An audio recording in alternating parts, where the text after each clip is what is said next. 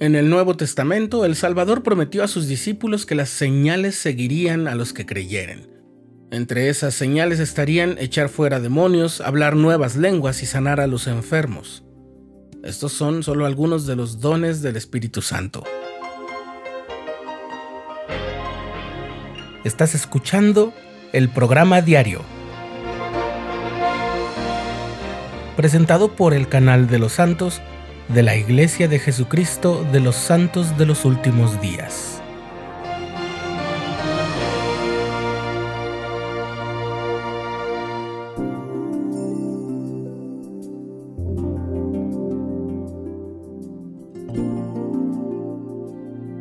A inicios del siglo XIX muchos cristianos discutían sobre aquellos milagros de los que el Señor habló unos opinaban que aquello había sido concedido solo a los apóstoles de la antigüedad y se hacían llamar cesacionistas, porque todos esos dones habían cesado. Y otros creían que esas señales seguirían a los creyentes de todas las épocas. A ellos se les conocía como carismáticos, que viene de la palabra griega carisma, que significa un don de Dios. Un don, y en este caso de Dios.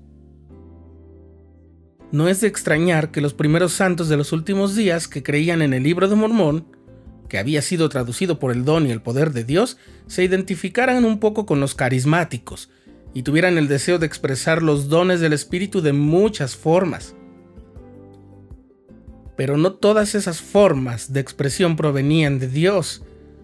Cuando José Smith llegó a Kirtland en 1831, estuvo en reuniones en las que había exhibiciones de comportamientos carismáticos, por ejemplo, algunos creían que el espíritu los impulsaba a tirarse al suelo y a retorcerse. José entonces le pidió guía al Señor para distinguir los auténticos dones del espíritu de otras manifestaciones. Mediante las revelaciones que recibió el profeta, particularmente la que está en la sección 46 de Doctrina y Convenios, los santos supieron que los espíritus falsos podían engañar a las personas que procuren manifestaciones espirituales para su propio beneficio mientras que los verdaderos dones del Espíritu se dan para el beneficio de los que aman, buscan al Señor y guardan sus mandamientos, no para satisfacer sus deseos de poder, de fama o de fortuna, ni para dar señales a los que no creen.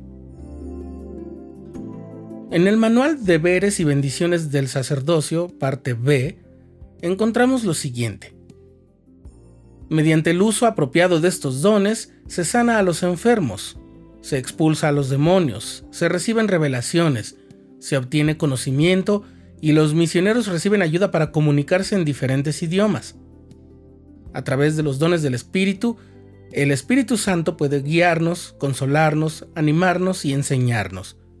Estos dones nos ayudan a caminar rectamente delante del Señor e impiden que se nos engañe con doctrinas falsas. Sigue diciendo el manual, la razón que tenemos para buscar los dones espirituales no debe ser egoísta. El apóstol Pablo nos dice que debemos buscarlos por el bien que ellos harán a otros y a la iglesia. Eso lo encontramos en el capítulo 14 de la primera epístola a los Corintios. Pablo compara a la iglesia con un cuerpo para demostrar la importancia del don de cada miembro para con el resto de la iglesia.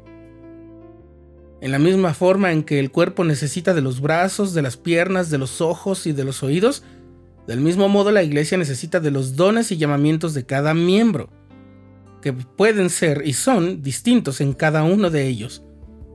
Por lo tanto, cada uno de nosotros debería ejercer nuestros dones y magnificar nuestros llamamientos, y a medida que lo hagamos, todos seremos bendecidos.